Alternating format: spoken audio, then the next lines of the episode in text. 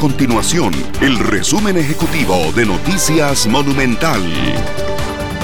Hola, mi nombre es Fernanda Romero y estas son las informaciones más importantes del día en Noticias Monumental. El Ministerio Público solicitó informes a la Contraloría General de la República sobre las aparentes irregularidades en las entregas del bono proteger por parte del gobierno. Tan solo horas después de haber sido presentado por el gobierno el proyecto de ley para eliminar o reducir exoneraciones, este ya es cuestionado por el sector cooperativo.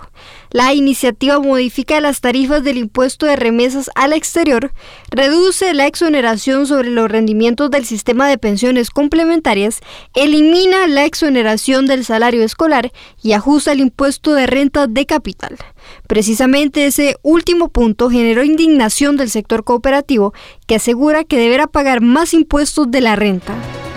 Estas y otras informaciones usted las puede encontrar en nuestro sitio web www.monumental.co.cr. Nuestro compromiso es mantener a Costa Rica informada. Esto fue el resumen ejecutivo de Noticias Monumental.